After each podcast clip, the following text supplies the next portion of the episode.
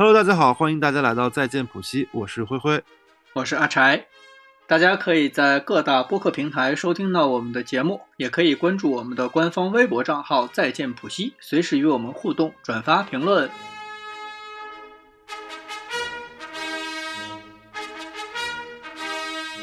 今天我们这一期的选题是北京冬奥会。呃，因为现在距离冬奥会开幕到现在应该过去一星期的时间了吧？先后就是有非常多的奥运的项目，然后进入到了大家的视野。从最开始的中国的混双的冰壶，再到短道速滑，啊，再到刚刚夺冠的谷爱凌，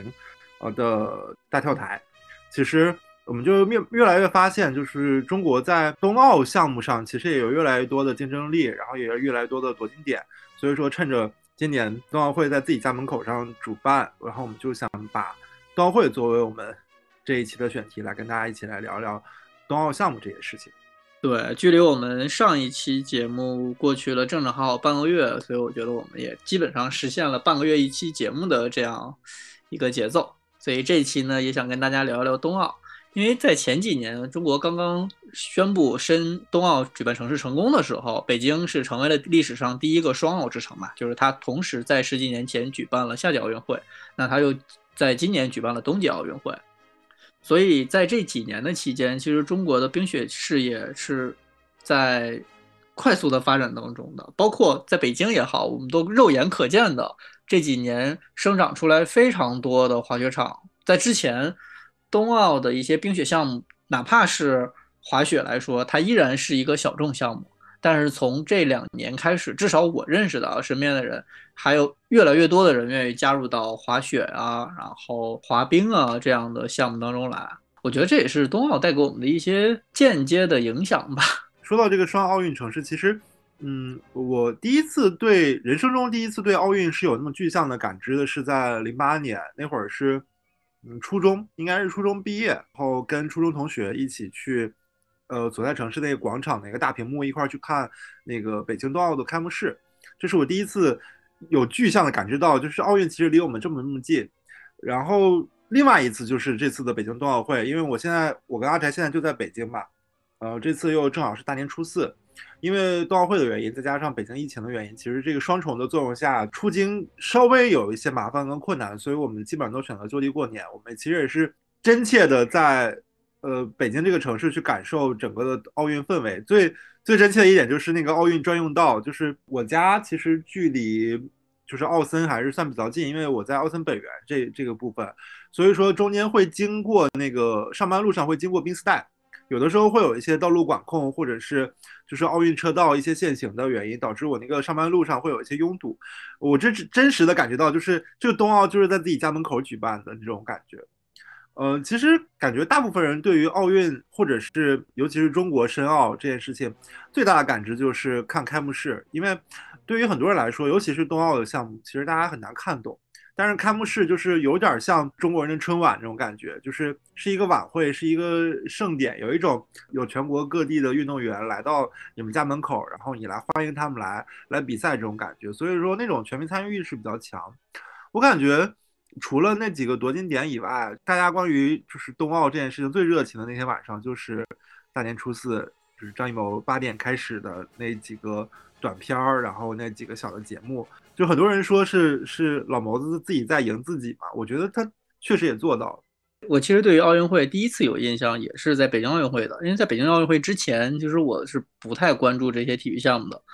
北京奥运会也是因为它就是举办在我们的国家，而且那个时候是一个非常历史性的时刻。我们其实，在那个时候的国际舆论环境不是特别的好，我们是希望大家能够到中国来看一看，实际上就是中国已经发展成为什么样的国家了。然后我们是非常非常友好的一个国家。今年的冬奥开幕式给我最深的感觉，就不太像北京奥运会的时候我们在说我们有多好，我希望你来看一看，而是说。嗯，这次是真的把文化自信打出来了，因为我之前一直听到文化自信，总觉得这是一个稍微有点虚无缥缈的词儿，但我这次是觉得说，我们第一次把嗯中国这些很美的中国人的意境、中国人的印象，通过视频的方式也好，通过这种科技美学的方式也好，去展示给全世界，让全世界觉得说我们的东西也是非常酷的。我觉得这是我对整今年开幕式一个特别特别喜欢的点吧。就像刚刚辉辉说的那几个视频，我们用二十四节气来倒倒计时，那个其实大家都能很直观的感觉到，说这是中国人独有的中国人的浪漫。我觉得说到文化自信这一点，我我觉得从整个奥运的主题曲上也有非常明显的体现。对，零八年的时候，就是北京奥运会的主题曲是《北京欢迎你》。就有一种就是敞开大门，大家快来看看，就是中国到底什么样子，北京是什么样子的这种感觉。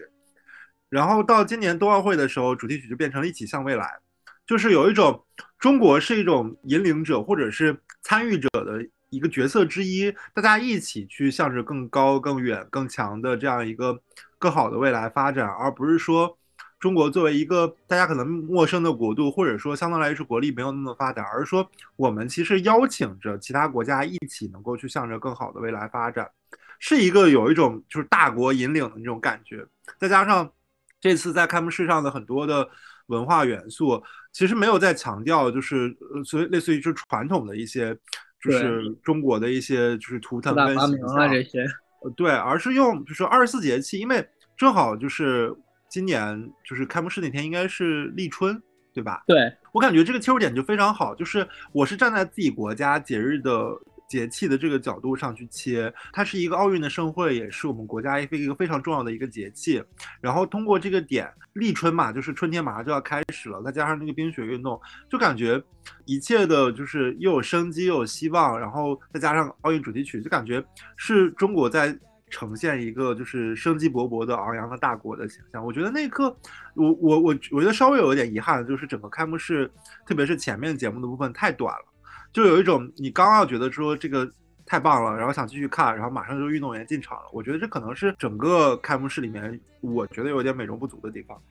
嗯，就是在我们对于这个开幕式的期待已经非常之高，尤其是他那个二十四节气的视频放出来之后，我们觉得这场开幕式的利益已经到这儿了，那他后面的节目只会更精彩。但这个时候，张艺谋就更加贯彻了简约而不简单的想法，就是我们就是短平快的，最最直观的让你觉得说这次冬奥会我们就是很。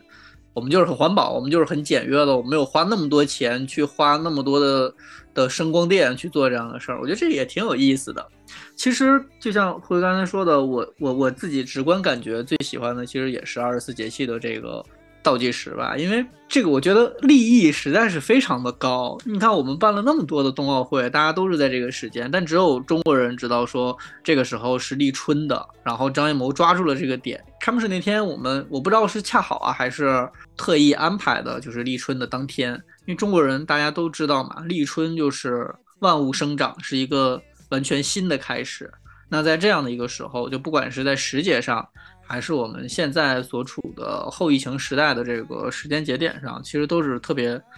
特别浪漫又崇高的礼仪。就是感觉整个冬奥会的开幕式没有在追求那个场面的宏大。我特别记得，就是北京冬奥会的时候，那个活字印刷术的那个环节，就是那个场面非常的宏大，非常的壮观。但这次的冬奥会，我觉得就是有一种那个小而美。然后这个小而美里面又汇聚了科技的力量，它没有靠那个再靠那种大场面，然后震撼人心的那种画面去去去去，让别人感觉到哇，中国这个冬奥会好牛逼，而是说就是一些精彩的亮眼的小点，让你觉得很有意思。我我是觉得这次我看完这个冬奥会开幕式是这样的感觉。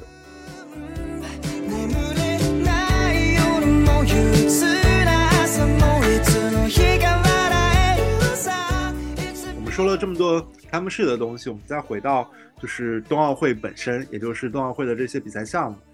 嗯，其实，在每年应该不管夏奥会还是冬奥会，其实在开幕式之前就有部分比赛会应该先开始嘛。今年特别有意思的是，在开幕式之前，我有朋友就问我说，为什么会有比赛项目在开幕式之前？他们是不计入到正式的比赛项目里吗？我就想说，其实，在夏季奥运会的时候，也有一些比赛项目是在开幕式之前的，比如说一些足球的项目，呃，它可能是因为赛程比较长，再加上可能参赛队伍的安排的原因，会有一些没办法在开幕式之后的那个赛期内完成，所以说他们会前置几天，大概一到两天、两到三天，会有一些比赛先开始，这都是一件很正常的现象。但不知道为什么，就是当进入到了冬奥会这个大家更不熟悉的视野里的时候，大家就会觉得，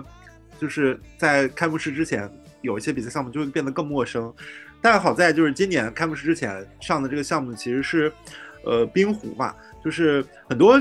中国的观众其实知道的，就是冰上雪上的运动，其实关于冬奥会比较熟悉的项目，除了花样滑冰、速度滑冰以外，可能第三大项就是冰壶了。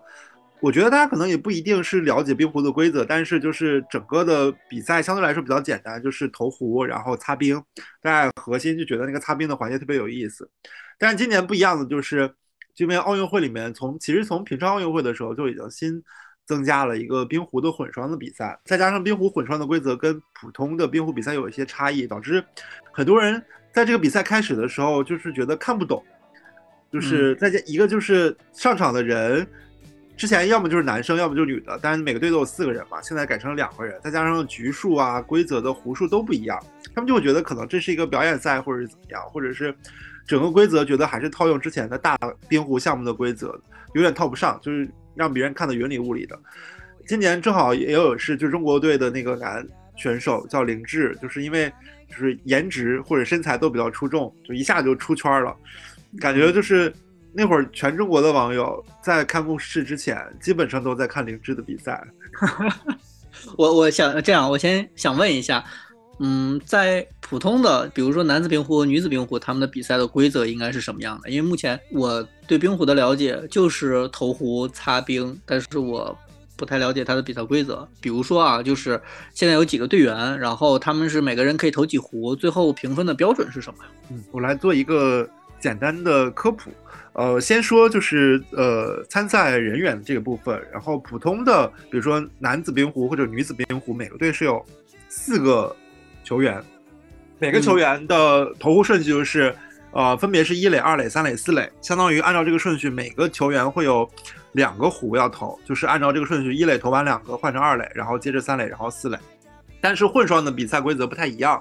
就是混双的队伍里面只有两个。球员一个男球员一个女球员，他们要决定就是他们的投壶顺序，要么然就是有一个人投第一支壶跟第五支壶，然后剩下的人投二三四，就是比如说男球员可以投第一支第五支，然后女球员投二三四，或者是呃女球员投第一支第五支，然后男球员投二三四，来这样的安排。但大部分的队伍基本上都会选择女女球员来投第一支壶跟第五支壶，男球员来投二三四，因为相对来说投壶这部分还是需要消耗一定的体力的。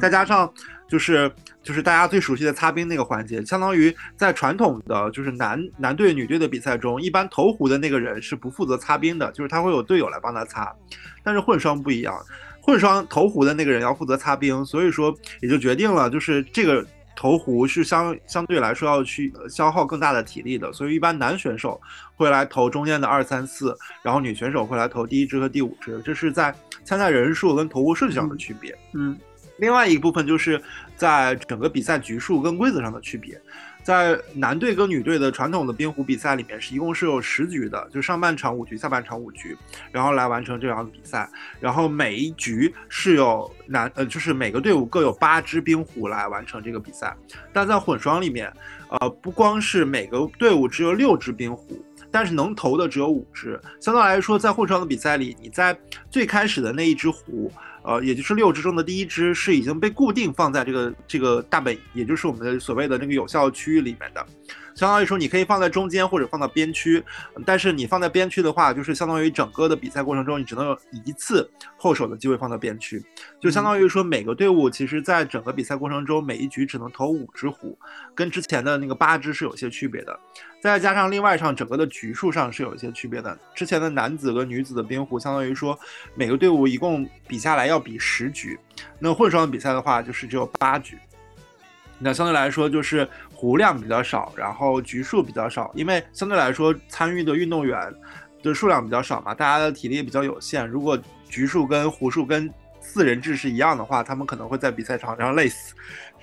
然后还有一些最更细小的规则，就是我就不多说了，就是简单提一下，就是呃，可能之前大家会看冰壶比赛的时候会发现，就是在四人制的比赛里会出现零比零嘛，那。有一个基本的规则，就是冰壶的比赛是分先手跟后手，就有点像下棋，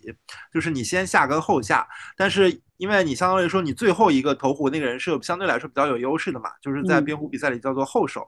那在四人制的冰壶里面，如果你打成零比零的话，这个后手是不交换位置的，就相当于你还是后手。但是在混双比赛里，如果你打成零比零，就是这个后手的权益还是会继续交换的。所以说这也就意味着在混双的比赛里减免了，就是一你不能像四人制冰壶那样去打那种就是冗长的，就是那种互相磨对方，比如说我打零比零继续打零比零，然后来嗯拖延整个比赛的进程。相对来说，这个进进程会要要的比较快，再加上壶比较少，相对来说你会看到整个混双冰壶的比赛要比四人制的比赛要看起来更激烈一些。就整个在那个大本营区域，就是看到那个壶非常非常多，就是因为它有非常多的比赛的限制，让你没有办法在混双里面去打出非常非常简单的局面。嗯然后也是相对来说给这个冰壶比赛的可看性给了一定的保障，啊、这可能嗯是混双跟四人制的稍微有一些的区别。然后他们现现在混双已经结束了嘛，就马上大家看到四人制的比赛里，会发现其实是，呃。经过灵智的一些驯化，大家应该也对这个混双比赛稍微有一些基本的认知了。驯化，我有一个比较基基础的问题，就是它是如何计分，最后是怎么算谁赢的呢？OK，计分的规则其实呃很简单，就是大家在看冰壶的时候，基本上能看到，就是经常我镜头给到一个区域，就是有一个几个圆环套成的，有点像那个圆环靶心的一个那个那个部分。嗯那在冰壶的比赛里叫做大本营。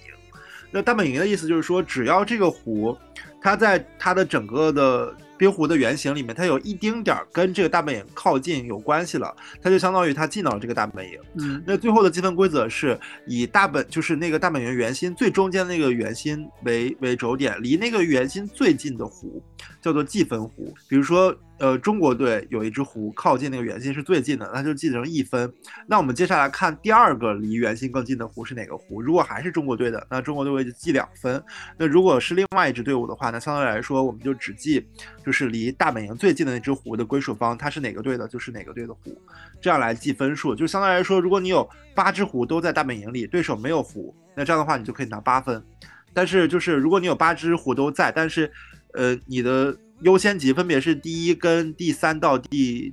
九，但别人的那只壶正好大本营的优先顺序排第二，那这样的话你也是只有一分。所以说我们其实比的是你的壶更离大本营的圆心更近，且有越来越多的壶比别人的壶都近，这样的话你就能拿更多的分数，这是一个基本的规则。就也都很有的时候就说什么叫做有效壶，有的什么是无效壶，就是在大本营前面的那个部分，你有一条在比赛的时候你会看到一条红线，过了这条红线的壶。然后又没有出大本营的后方的区域的这个湖，都叫做有效湖，就相当于它是还是在能够这个有效区域里面的。所以有效湖就是说，它只要在那个区域待着，你就不能随便把它拿走。你经常看到就是冰壶比赛里有些壶被拿走，要么就是这个壶它违规了，要么就是它出了这个大本大本营的有效区域，就是大本营后方还有一条线，它只要离开了那个线，或者是撞到了隔壁的墙壁，它就都叫做无效壶，它会被拿走。那我们其实就是统计的是所有有效壶在大本营里面的哪个壶离圆心更近，那就会记到这个壶的分数。那你离的越多就越多。这也是我们经常看比赛的时候，经常会看到，比如说一个队伍拿到了四分或者五分，原因就是可能就是离圆心最近的壶的第一名到第五名都是这个队的壶，那这样的话他就会拿到就是非常大的高分。这也就是意味着我们为什么就是要在大本营有非常多自己壶的情况下，就是比如说，呃，经常局面是，比如说你中国队有三只壶，对手有两只壶，为什么中国队没有得分？那可能是因为对对方的壶离这大本营的圆心更近。就是有的时候大家会在比赛里看到一个局面，就是有一个裁判员拿了一个类似于圆规的东西，嗯然后来来那个湖里面去丈量，它其实就是为了量哪个湖。如果你在肉眼判断下没办法决定哪个湖离大本营的圆心最近，那就需要裁判拿着那个圆规来衡量。那冰壶其实相对来说是一一个比较绅士的运动，所以说如果在运动员能够自己判断的情况下，就是还是让。场上的运动员自己来当裁判员来决定，就是每个队伍能拿多少分儿。那大家也都是心知肚明的，大家不会比如说，呃，像 短道速滑一样，就是 会秉着就是为了干掉对手的目的来去赢取这场比赛，而是说大家都是很绅士、很公平的，非常就是 peace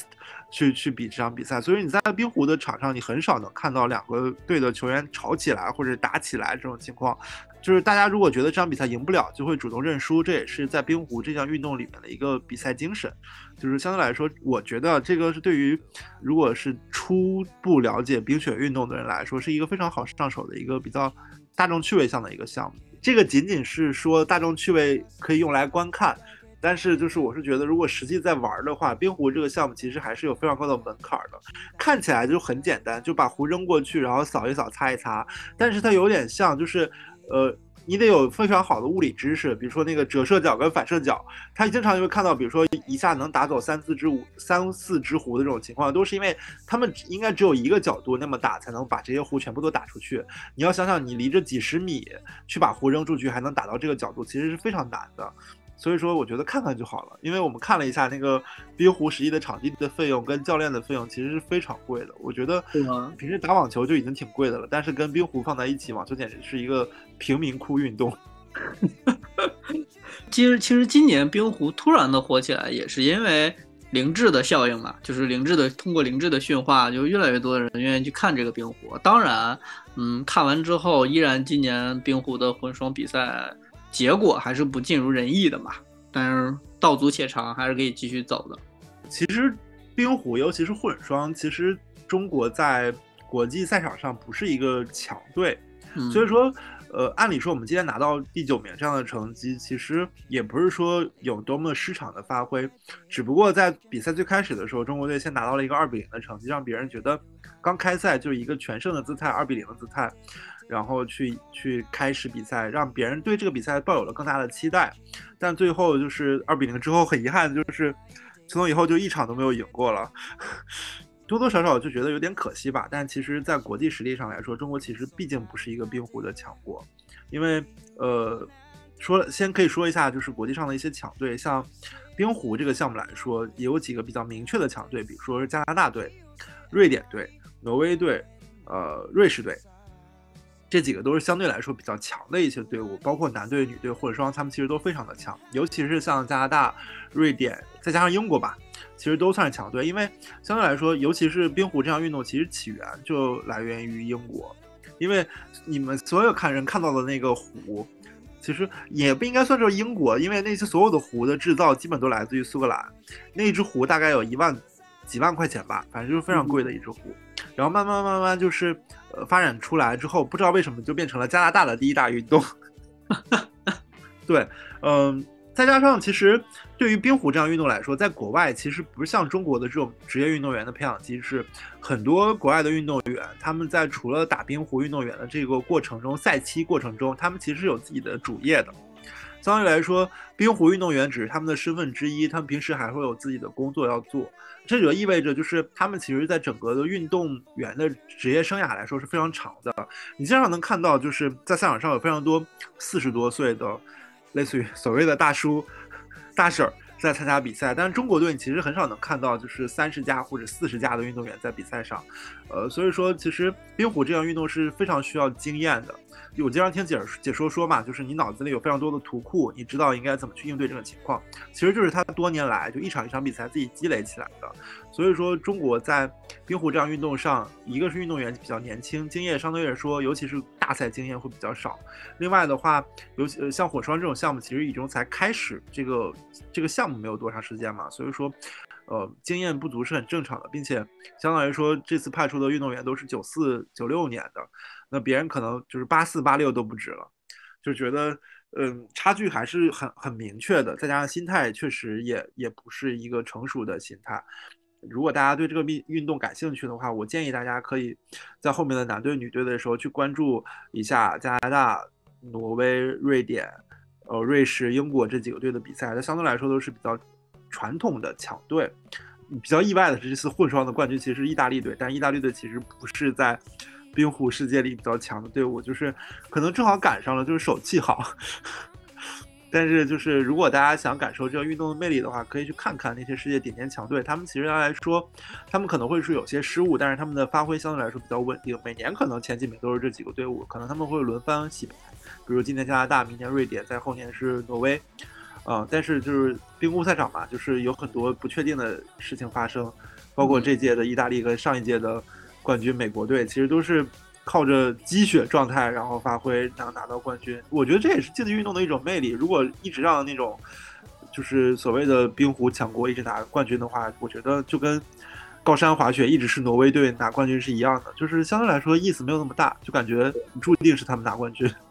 是，竞技体育的魅力，其中也是因为觉得你不知道下一秒到底会发生什么嘛，他一般都不太会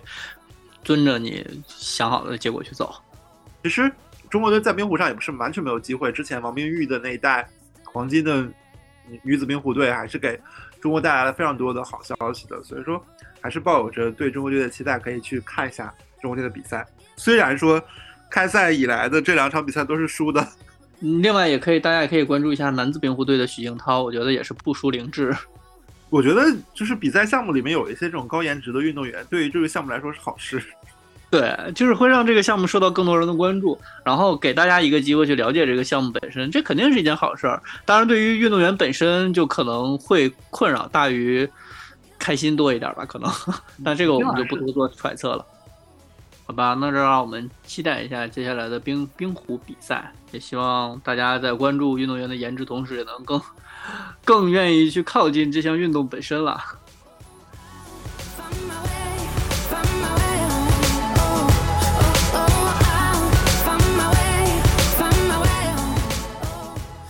那下面我们再来聊一个我们在今年的冬奥会上我们无法绕开的一个话题。姐的眼睛就是尺啊！我们看一看今年中国队在短道速滑上的表现。我觉得提起冬奥会，大家第一时间想到的一个项目就是短道速滑，这也是我们基本上历年来说，包括上一届平昌奥运会唯一的金牌，就是诞生于短道速滑的武大靖。就是大家可能对于冬奥会觉得中国队有机会冲金的最有希望冲金的项目就是短道速滑，包括我们也有非常多的。所谓在短道速上速滑上的名将，像王蒙、周洋，包括他们都成为了今年的火炬手。我觉得就是这个项目的关注热度是足够的，再加上今年其实在这个项目上有非常多有趣的事情发生，让这个项目的热度又。手金也是短道速滑吧？对，就在手金的时候，今年有意思的是王蒙在某个视频平台去做这个短道速滑的解说嘛。今年的首金正好出现在短道速滑，是首金吧？对，短道速滑的接力，混合接力。对，当时的比赛是还挺激烈的，就是相对来说，虽然在决赛过程中有几个队摔出去了，但是正好是中国队虽然一直领跑，但后面的是意大利队是吧？对，意大利队，意大利队真的非常的凶。呃，其实到最后一圈之前，其实还是有比较大的优势的，但是那个意大利男运动员不知道为什么就是打了鸡血一样。在最后冲刺的时候，几乎是跟武大靖肩并肩冲过去的。就是大家看过短道速滑也知道，就是最后裁判会有一个那个镜像，就是那个镜头回放，然后去切那个线，看谁谁谁比较快嘛。当我们作为解解说嘉宾的时候，他就说中国队赢了，中国队手机 不用看了，说我的眼睛就是尺。结果出来之后，大概就是类似于武大靖就比别人快零点零几秒吧。就是一个非常就是接近的一个距离，就是在高速上摄影机感觉差的比较多，但是肉眼其实是比较难判断出来的。就是王蒙一下子就是光包括王蒙，其实在没有重现的时候就已经大概还有几圈，王蒙说就是手金，中国队手金手金诞生了。关键你想想哪个观众会敢在这种时候说这种话？王蒙说手金非常好，然后冲线的时候说姐姐我的眼睛交接非常关键，这是我们能不能领先的事儿。放个心。领先了，对，压住了，对，全力滑起来，这是女孩的唯一一个机会，滑起来，领先优势扩大了，是漂亮，哎呦，滑起，没问题，稳当，领先优势扩大了，是，有两个队摔倒了，匈牙利和加拿大摔倒了，赢了，只剩意大利队了，电子杯第三棒，中国的手机诞生了，倒数第二棒，第二棒了，倒数第二棒了。你永远可以相信中国短道速滑队。我跟你说，我说什么了？我们中国的首金就在二月五号这天诞生了，什么都有可能发生。武大靖，短道速滑两圈，稳，大庆稳就行，不用着急。对对对，这个优势在短道速滑里是不可动摇的。大庆没有问题，冲刺，没问题。哎哎，赢了，赢了。我的眼睛就是尺，我告诉你们，肯定赢了！啊，中国队赢了，首金诞生了！我的眼睛就是尺，你不用看回放了，不用看回放吗？我们就有微弱的优势，它也是我们我们胜利了，知道吗？我就觉得王蒙这个人，不管就是他真他是真的有实力，我觉得在王蒙的那个赛期里，就是不存在，就是包括今年其实有非常多的短道速滑的乱象，其实每年都是，就是每次比赛就摔出一大片，就是左边碰一下，右边碰一下，这边被谁拽倒了，那边跟谁一块滑出去了这种情况。在那王蒙的比赛期间，就是王蒙就是一骑绝尘，我觉得这个词用在他身上真的是一点都不足为过，就是他能甩第二名好远，就是第二名摔出去可能跟他也没什么关系。但是就是他的时代结束之后，就是频繁出现这种情况，我觉得可能相对来说大家的绝对实力没有那么的大的区别，就大家可能都是要靠一些临场的发挥。这也就是那个我们在其实，在混混合接力之后的比赛里，包括女子的五百、男子的一千，哇，简直那那天晚上太精彩了！就是大概我看了十二场比赛，十一场摔得稀里哗啦的，我就觉得这根本就不像是在比那个谁滑得快，而是看谁撞的人多。对。我其实没有看那么多，我就看男子的一千米吧，然后真的是摔得稀里哗啦的，就是 从匈牙利队的两位，然后到我们国家的三位运动员，就是前五名，简直，对，就感觉就是很多人就是比赛结束了之后，之前之前的比赛结束之后，就大概就是第一名、第二名就是晋级，第三名就是待定嘛。现在就是每场比赛结束之后，你就需要等那个。英国老爷爷去 看比赛回放来出最后的结果，因为你永远不知道第几名会会被罚下去，然后第几名会被判进，就是感觉那会儿就所有的比赛过程都不重要，最重要的就是那个白胡子老爷爷的判定。就是说到这儿，我们当时在比混合接力的时候，其实也是有一点危险的。我记得是半决赛进决赛的时候吧，还是哪场比赛？半决赛的比赛，中国已经被淘汰了。对中国队是第三。然后取消了一个第二的比赛 资格，对，然后中国队一下子就获得了资格，又进去了。但是，就我们其实相对来说，尤其是冬奥的项目吧，其实对于普通人来说，或者是平常不怎么看这个项目来说，尤其是规则的一些改革，呃，你其实是很难了解到的。所以说，你对于一些判罚的尺度、一些标准，其实不是很了解。所以说，你你作为观众，你也不知道他为什么在这儿犯了规，或者是谁谁谁在那儿没有犯规。所以说，我们大部分是需要需要等待裁判的打分或者裁判的判定。嗯，我觉得这一一定程度上影响了，就是 大家的一定的观看体验，就是一头雾水，你都不知道他能不能进，或者他会不会进，一切都只能等那个比分板弹出来的时候，告诉你这个人他是第几，他是大 Q 小 Q，还是他被直接被取消了资格。就感觉现在的比赛，就是大家最焦急等待的是最后出比分板的那一刻，而不是冲线的那一刻。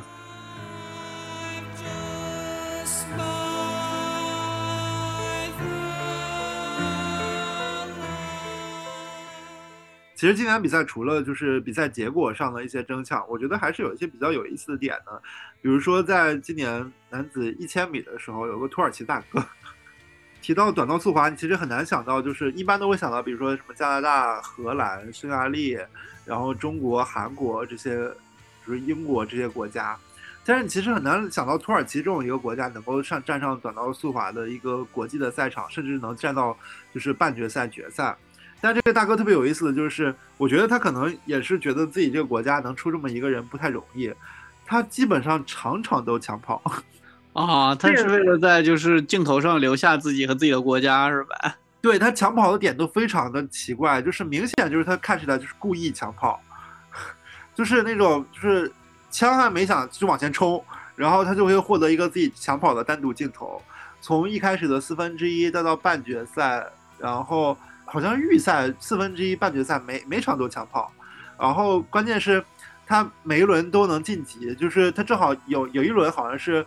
他本来爬的滑到最后面，然后中间的前面的三个人都一起滑出去了，他就以小组第二的成绩晋级了。然 后到那个 B 组决赛的时候，他没有抢跑，然后我听王蒙说，王蒙说，就是他这时候不需要抢跑了，因为决赛的。不管是 A 组还是 B 组，在决赛前都会有一个单独的一个介绍的环节，他已经在那个环节把自己的这个国家跟自己都秀出来了，他不需要再靠一个抢跑来获得更多的镜头了。我觉得这也是一件好事儿，就是我们能在比赛场上能看到更多的，就是非冬奥强国的一些运动员能够站上决赛的舞台。嗯，也是一个相对来说比较有意思的点吧。就比起我们老看那几个固定的人，我感觉就是每年。就是尤其是这两年的短道速滑，就是就那么几个人，就是来来来回来去，我这几个名字我快都都快背熟了。我觉得刚刚说到的这几个运动员，像王蒙还是土耳其的这位运动员，还有说我们中国混双和那个混合接力的几位运动员，给我最直观的感受就是，他们代表的往往不是一个国家意志和一个集体行为，他们真的就是一个有血有肉的一个运动员，一个一个英雄吧，也可以这么说他。他们在赛场上其实是可以比较很厉害的，比如说王蒙，王蒙在他的那个时代其实是一骑绝尘的，是一个就当之无愧的一个铁呸铁 T 一个大姐大。但是等到等到他退役了，他跟做了一些和短道速滑没有太多体那个体能关联的工作的时候，他哪怕是做解说，他也可以解说的非常有意思，然后一天晚上可以提到七个热搜。所以我其实是一个特别喜欢在奥运比赛的场上看到这些比较有个人特色的运动员的，实际上会让我觉得说，他们不是一个国家和一个国家的比赛，而是运动员本身和自己在较量。我觉得代表国家是一方面，就是为国而战嘛，因为你每次所有的你的努力都会换作奖牌奖牌榜上你国家的在金银头上的一个数字。但是对于运动员来说，就我觉得像奥运会这种的舞台，就是给自己职业生涯拼命训练的一个很好的一个交代跟答卷。就像那个混双，就是混合接力，不是混双，混合接力范可新最后说的那句话，因为范可新其实。跟武大靖一样，其实都是好几届冠那个奥运会的选手了。其实我们应该已经对这个名字一点不陌生了吧？但是你你其实很难发现，他其实到现在，就尤其在今年北京冬奥会开始之前，他都没有任何的金牌入账。我觉得他坚持这么多届能够获得这样一个金牌，我觉得对于他这十几年来的努力来说，是一个很好的一个交代。就尤其对于运动员来说，我觉得。在运动员的比赛场上，在竞技运动的比赛场上，成绩就是一切。就是当你没有成绩的时候，就是你你不能就是说比赛场上我靠就是感动或者靠就是感人故事，然后去获得一个什么样的成绩？运动就是一切，就是以你的最后的成绩说话。所以说，你只有取得更好的成绩、更好的名次，你才能代表了你这几年来的努力的成果。所以说，就我觉得对于来说，对于他们来说，拿到一个好成绩比什么都重要。那我觉得，呃，我觉得对于土耳其的运动员来说，能够站上就是一千米 B 组决赛的舞台，对他来说也是一个很好的成绩了。就是你不断的突破自我，然后你才能会获得更多的就是继续训练或者继续拼下去的动力，就可能就是奥运的精神。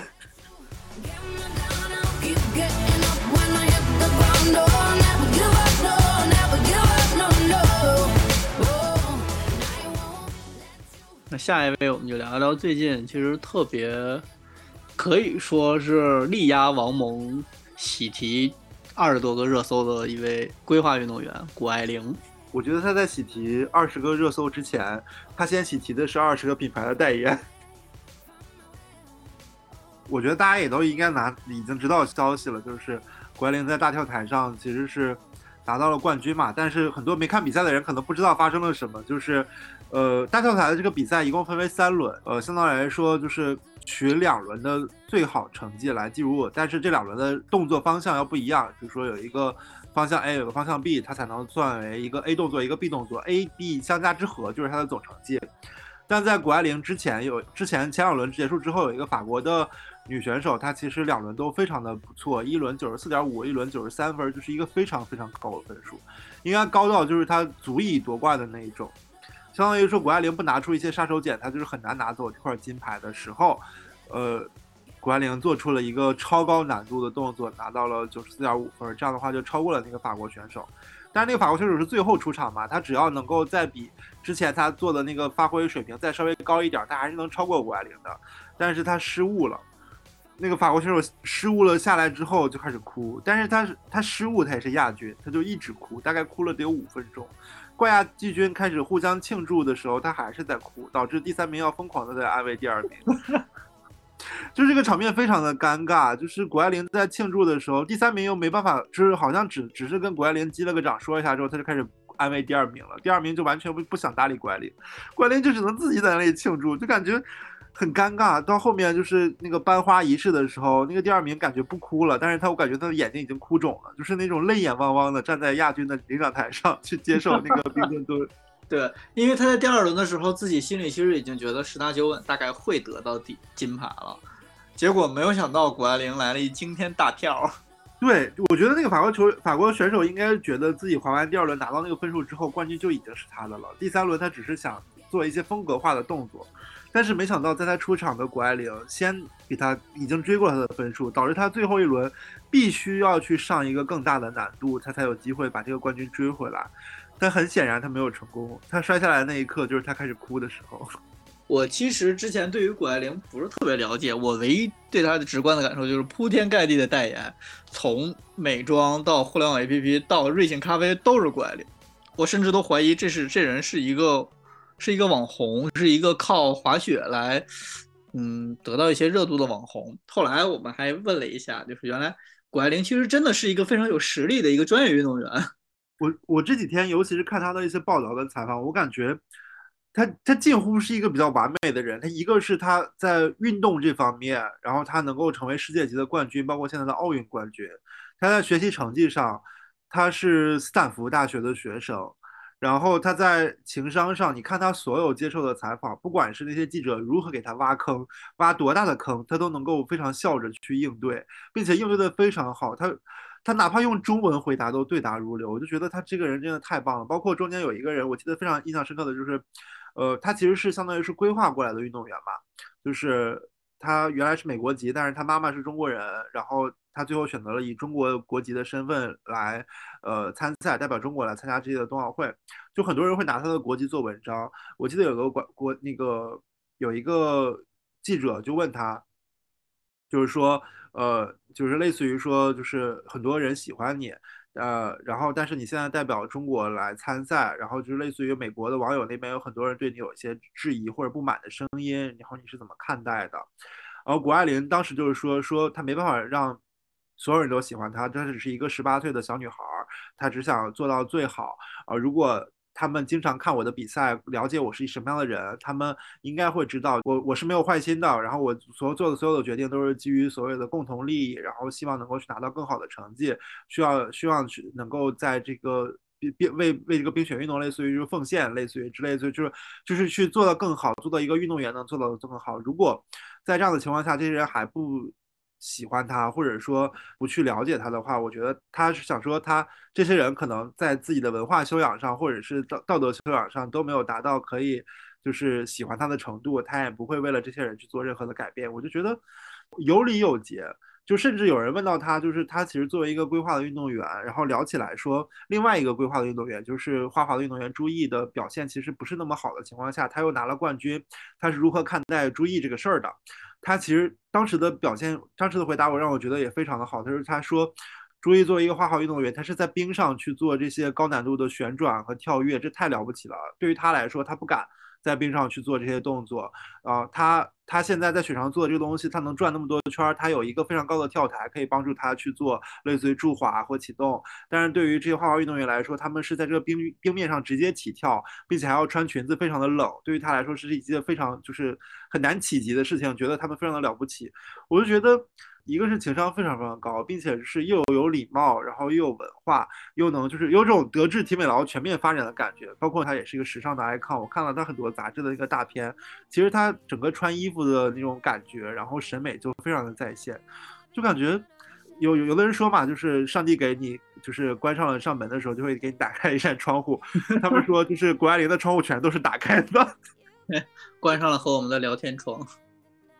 就觉得他这个人真的是目就就目前而言，我是觉得是一个相对来说非常蛮完美的一个姑娘，能够成长成长成这么一个乐观大方，然后又又有才华的一个人，我觉得是一个非常了不起的一件事情。对，我觉得他可能作为一个这么年轻的一个运动员啊，能够达到这样的成绩，其实未来还有非常远，足够我们去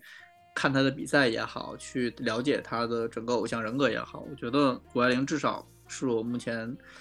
从个人形象和比赛技巧上都特别喜欢的一名运动员了。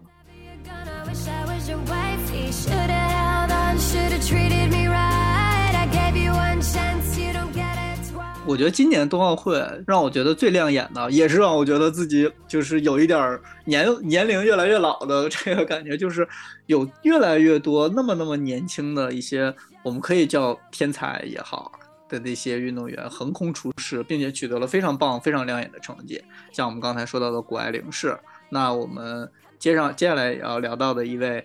单板滑雪的一位运动员叫苏翊鸣，这个他也是在谷爱凌的前一天吧，就是热搜榜上不断的一位滑雪小将，但是在冬奥会的首秀就得到了一块银牌。并且这块银牌其实是非常有争议的，大家争议的点不在于说它值不值得一块银牌，而是说它这块银牌应该换成一块金牌啊。对，就是他也是一个，就是大家网上都戏称是一个从 CCTV 六走走到 CCTV 五的男孩，因为他之前在小时候就演过那个《智取威虎山》，并且他其实之前他其实之前也爱滑雪嘛，但是有记者采访他说要不要成为一个专业的运动员。要要不要参加，就是类似于奥运会这种。然后他当时就是说，他不想成为一个专业运动员，他不想有这么大的压力，他怕就成为运动员之后就没法享受这个滑雪上运动的快乐。但是当他好像就反正据采访说啊，当他知道就是北京获得了这个冬奥会的资格的时候，他又改变了心思，想成为一个就是专业运动员，能够代表中国站在这个世界的。雪场上去能够代表中国去滑出一个更好的成绩，我觉得他真的也是做到了，就是真实的，就是从一个小有名气的一个小童星、一个小演员，然后变成了一个大有名气的一个运动员。他他其实跟谷爱凌稍微有点像，其实都是在，比如说，比如说都是在各方面都有一些建树跟一些不错表现的一个人。然后谷爱凌的话，就可能就是在比如说时尚、在学业、在运动上都 OK，然后。小苏其实就是演艺事业，然后包括运动事业，其实都很好。我觉得这些就是所谓的我们口中的那些所谓的天才吧。就是其实他们其实也不是完全靠，比如说天赋有多么厉害，他们其实也是在私底下有有有过大量的训练，但是才能够获获得就是站在就是现在所有的就是万众瞩目的这个聚光灯下去去感受他所谓金牌或者银牌的光环的这一刻。其实他获得银牌这个争议，我觉得这两天稍微有点平息，但是尤其是他比赛的那一天，尤其是那几个小时，感觉就是他的每个动作的细节，然后裁判的打分，其实都被就是拿到放大镜下来检视。包括今天其实有一个新闻，就是说那个小呃苏翊鸣那天那个裁判组的组长说，其实在给加拿大运动员的那个打分，也就是加拿大运动员就是那个冠军嘛。在给他打分的时候，其实出现有一些虚高的情况的。但是我觉得现在这个情况下，尤其是打分项目，如果分数定了，呃，是没办法做更改的。所以说，这个裁判组长也说了，就是说，当他发现这个分数稍微有一些高的情况下，那个分数已经提交了。那对于奥运会的规则来说，这个分数打分型项目只要提交了。就不存在更改的情况，尤其是连结果都已经出了嘛。我觉得这有点，就是用中国的话说，有点是马后炮的形式，呃，马后炮的意思了。但是，其实我觉得，就是不管是这个金牌还是银牌，其实是苏翊鸣的这个能力已经在大家的脑海里获得了认可。其实，破灭障碍技巧不是苏翊鸣的主项，就到后面还会有大跳台跟 U 型池的比赛，所以我觉得还是可以期待一下。我觉得这是一个就是和谷爱凌拿了一样剧本的一位土生土长的中国运动员，他其实，在第三轮还是第几轮的时候，依然挑战了一个非常高难度的一个动作。那虽然我们知道，就是他有一些些失误，导致他没有拿到那块金牌，但其实我对于奥运会本身比较喜欢看点的，因为之前刚才也提过，我特别喜欢看到这些年轻的运动员，他们在国际赛事上不去求特别稳、特别稳健的去拿一个名次，而去勇攀高峰，不断的超越自己的剧本，不管这个剧本是成功了还是差一点点，但都是非常令人感动的。对，我觉得尤其是那个看到分数、拿到结果的那一刻，大家其实那个肾上腺素飙高的那一刻，就是这个运动的魅力所在。对，所以我们也期待苏翊鸣能够在接下来的比赛，甚至说在之后的，我觉得他至少还可以再参加一届奥运会，能够有什么样非常亮眼的表现。因为毕竟他现在应该也代表了中国男子单板滑雪的最高水平了吧？嗯，基本第一块男子的雪上金牌吧。包括在他之前，其实没有呃男子选手入围过这个项目的资格。在苏翊鸣之前，其实我们没有拿到过男子雪上项目的奖牌，这是第一块儿。然后由一位十几岁的一位少年得到，这是真的是一个非常激励人心、热泪盈眶的故事。对，其实今年谷爱凌也好，苏翊鸣也好，都是在雪上项目给了我们非常多的惊喜的。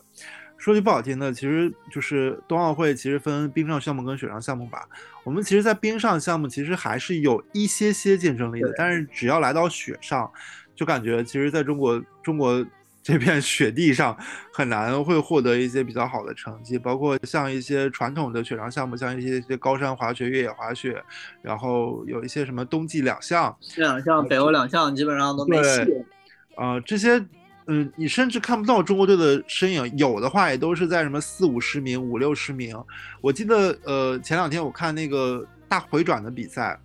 有中国的运动员，但是他们核心哪怕只是完赛，都已经是一个非常好的突破了，就大概三十几名，倒数第一名、倒数第二名完赛。就是能够获得一个基础的成绩，一个基础的排名，对于中国运动员来说都是一个比较好的突破了。就是你更别说去去挑战，去拿金牌、银牌、铜牌，去拿奖牌的这个程度，其实有非常非常大的差距。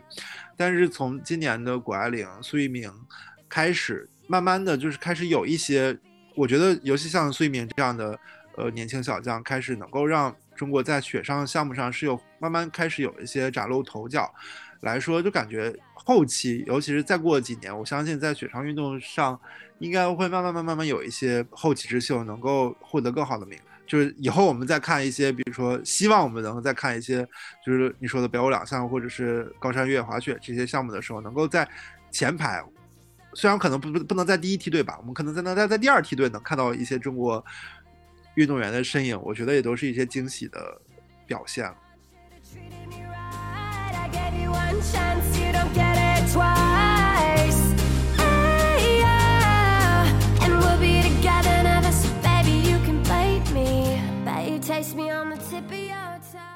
其实我们下一个想聊的项目和运动员没有在之前准备的大纲当中，但我们觉得今天下午发生了一场其实特别感人的比赛，觉得今天可以临时聊一下，就是男子花样滑冰的决赛。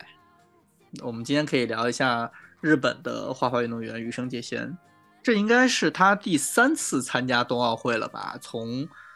八年前的索契冬奥会到四年前的平昌奥运会，然后一直到现在，他已经得到了两届冬奥会的冠军。然后今年是他参加的第三届冬奥会。羽生结弦从一个十六岁的一个日本的天才少年参加第一届冬奥会，一直到现在，他已经完全可以称得上是一个老将了。因为我们在看东京奥运会的时候就知道。日本已经淘汰了非常多中中生代的运动员，集中了火力去培养了非常多年轻的零零后的，像伊藤美诚这样的乒乓球运动员。那冬奥项目虽然我们不知道，但是以羽生结弦现在的资历来说，他一定在日本是属于一个可以算是半散养状态的一个 一个老将。那他既然今年依然参加了东东京奥运会，并且拿到了一个还不错的成绩，而且中间发生了一些很令人感动的。故事和情节吧，就是其实呃，你要说羽生结弦，他其实顶着两届冬奥会冠军的头衔来参加北京冬奥会，大家其实对于他三连冠是非常有期待的嘛。但其实对于羽生来说，尤其是这个赛季以及上个赛季，他其实有些伤病的困扰，再加上呃疫情的影响，他其实很难去跟他自己的教练有一些线下的的一些合作，更多的是一些拍视频的形式来做一些远程的讲解。对于他来说，是一个很困难的阶段。其实他在这个赛季的周期，其实很很少参加比赛嘛，所以说我们在国际赛场上很少能看到羽生结弦的身影。其实，呃，论绝对实力来说，他其实是有的，但是我觉得他的竞技状态已经不是再像之前，嗯，尤其是平昌奥运会、索契奥运会的时候的那个那个样子了。所以说我其实，在最开始的时候，也对他的三连冠没有抱太大的期待，尤其是像美国的运动员陈薇，他其实现在。包括体能储备上也好，或者技术水平上也好，其实都已经在一个非常巅峰的状态下了。在这个阶段，你让羽生结弦去跟他对打，其实我觉得羽生结弦正常发挥的情况下是有有有的比的。但是，呃，羽生结弦的状态毕竟不是在最好的时候啊，再加上其实，呃，对于羽生来说，他应该也是最后一届的冬奥会了嘛。他其实从整个短节目到自由滑的曲目，包括自己的服装设计，他都是要自己来完成的。他这次选的曲目其实都略略带有一些，就是有一种独自上场，然后去迎接挑战，然后去面对孤独，然后就是坚持到最后的这种感觉。其实他是我，尤其是这一届吧，然后能够把自己的就是。他真是在表演这样的一个节目，他把自己滑冰跟音乐的这个融合做得非常好。其实包括今天的比赛，就是羽生结弦在有明显失误的情况下，他的节目分其实是非常高的，就是别人可能在技术分上会比他高个好呃五六分，但是在节目分上可能都比羽生结弦要低，就是因为羽生结弦他在这个整个在用滑冰来去表现音乐、表现艺术张力这部分其实是非常有天赋的，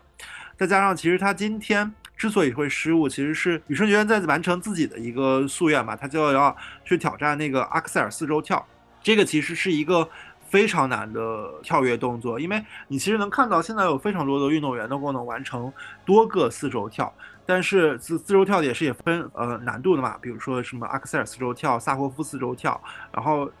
羽生结弦要去挑战的这个呃阿克塞尔四周跳，其实是其他运动员都没有挑战过的，尤其是他对他自己来说也是没有完成过的，所以说羽生结弦采访就是想说他一定要在挑战这个动作，就是这也是他的一个梦想。但是没想到他是他在他最后一届冬奥会，然后最关键的一个自由滑的比赛上，他还是要坚持去做这个动作，哪怕这个动作他其实没有做好啊。他的问题就是他在做完这个动作之后，落冰其实是没有站住，就直接摔倒了。嗯，我觉得对于羽生来说，就是他他哪怕这样的情况下，他能够一直去坚持去去去做这样的尝试，我觉得对于他来说，冬奥冠军这件事情，或者是。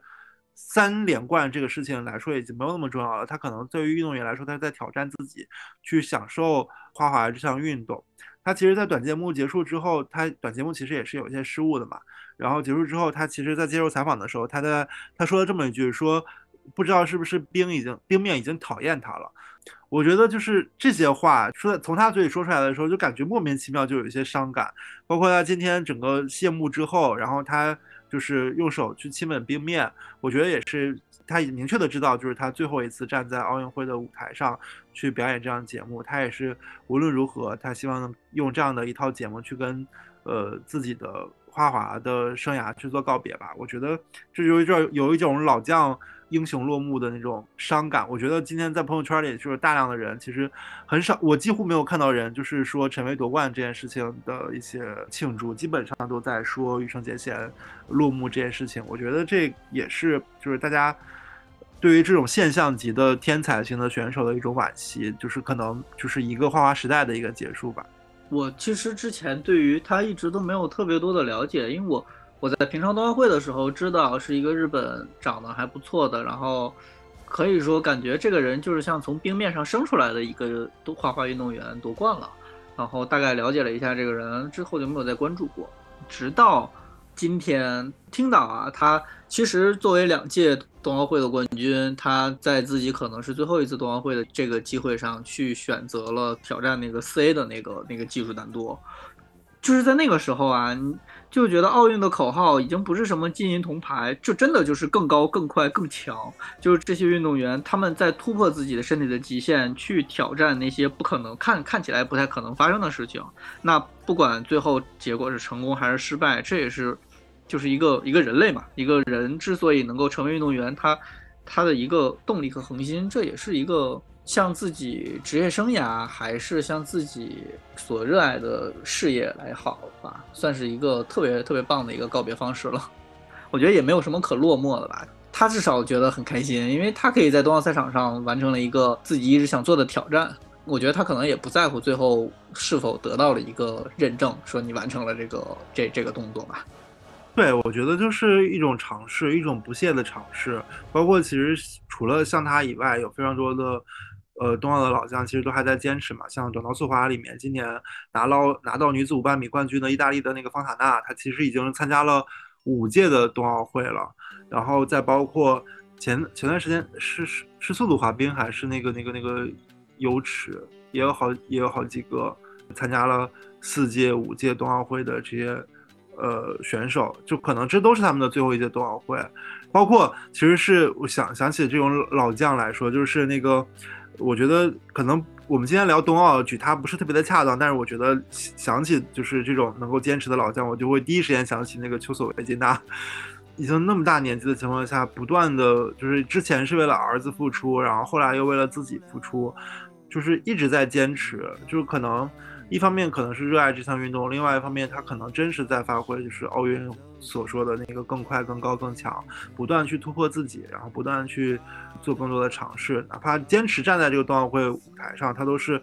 他已经保持了足够高的、连续多年的足够好的、足够高的竞技水平，他才能够不断的获得奥运的入围资格。我觉得这些都是已经很了不起的一件事情。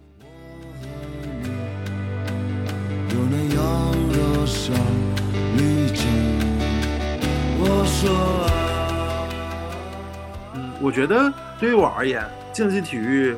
其实一方面能给我们带来就是。在夺冠也好，或者比赛胜利的那一刻的那些，就是肾上腺素飙高的那种体验，让我们感受到那种愉悦感跟刺激感。另外一方面的话，就是能发现从运动员自己或者是整个项目来说，就是随着每年的一个发展，在项目的技术上或者是项目的成绩上，都会换得不断的突破，包括。就是我们在看奥运会或者比赛的时候，就是经常会有人打破了奥运会纪录，打破了自己的赛季纪录，或者打破了自己的职业生涯的新高，就是在不断的突破自己，会获得更好的成绩、更好的表现。其实，在就是很多年前，我们在看奥运会的时候，我觉得一像花滑这个项目来说，有的运动员能够完成多个三周跳，我们觉得是非常了不起、非常厉害的一件事情了。但是现在我们发现，在这届冬奥会上，大家已经有非常多的人能完成四周跳，甚至有的人能够完成五个四周。跳，这都是在运动员不断的突破自己，教练员不断的突破自己，整个项目在不断的优化跟调整，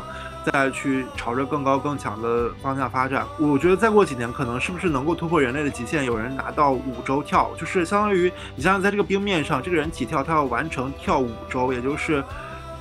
五乘以三百六十，两千一百度，就是我觉得这是一个。你你光闭上眼，你在原地去转六圈儿，我觉得都会晕的一个程度。你想想，一个运动员完成这个动作有多么的困难。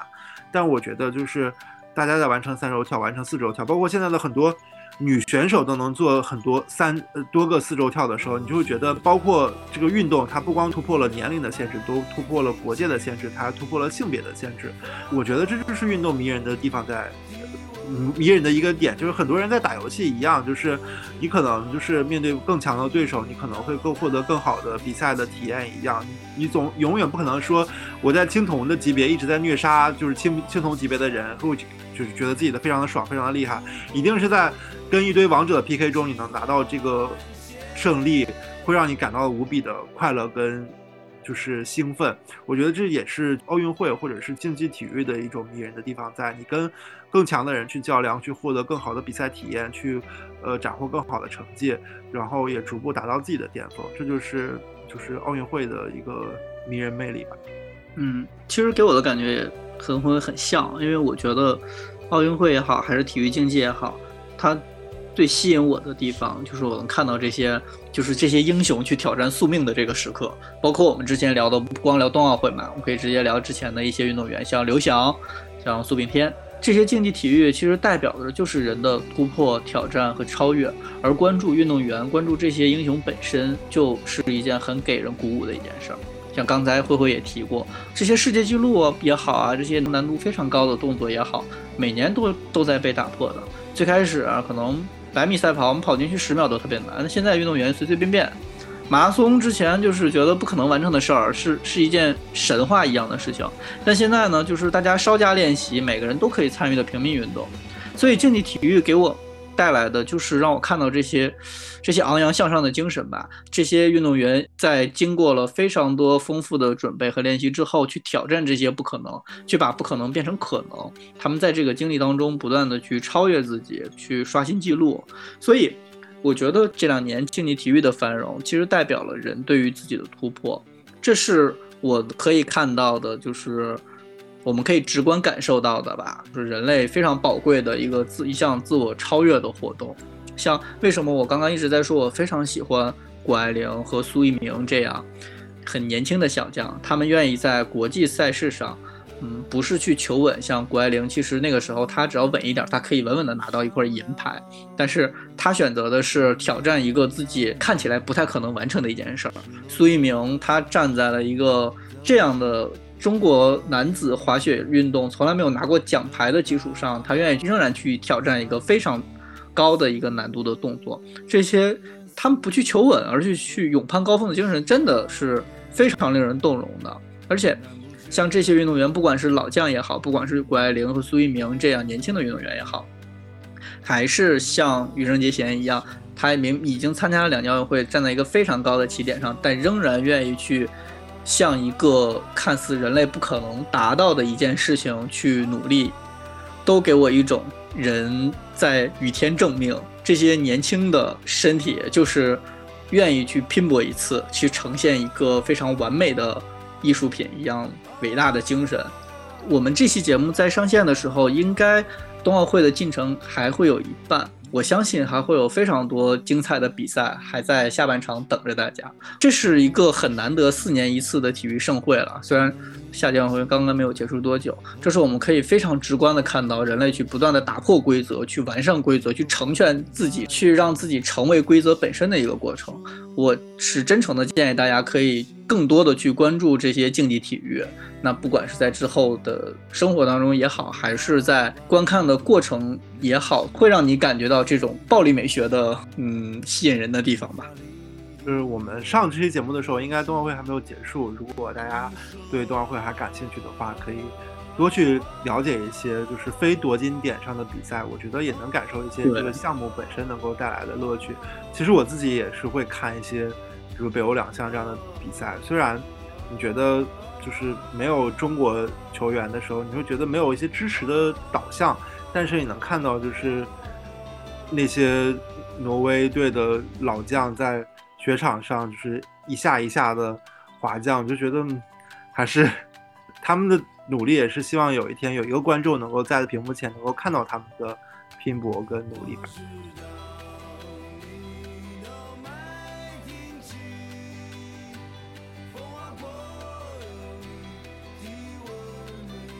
关于冬奥的选题，我们今天就聊到这里。如果大家后面对于我们的选题有更好的建议，也欢迎大家随时告诉我。也希望接下来的所有中国队比赛或者所有奥运运动员的比赛能够顺利的进行，大家能够获得更好的成绩。那我们今天的节目就到这里，我们下期再见喽，拜拜。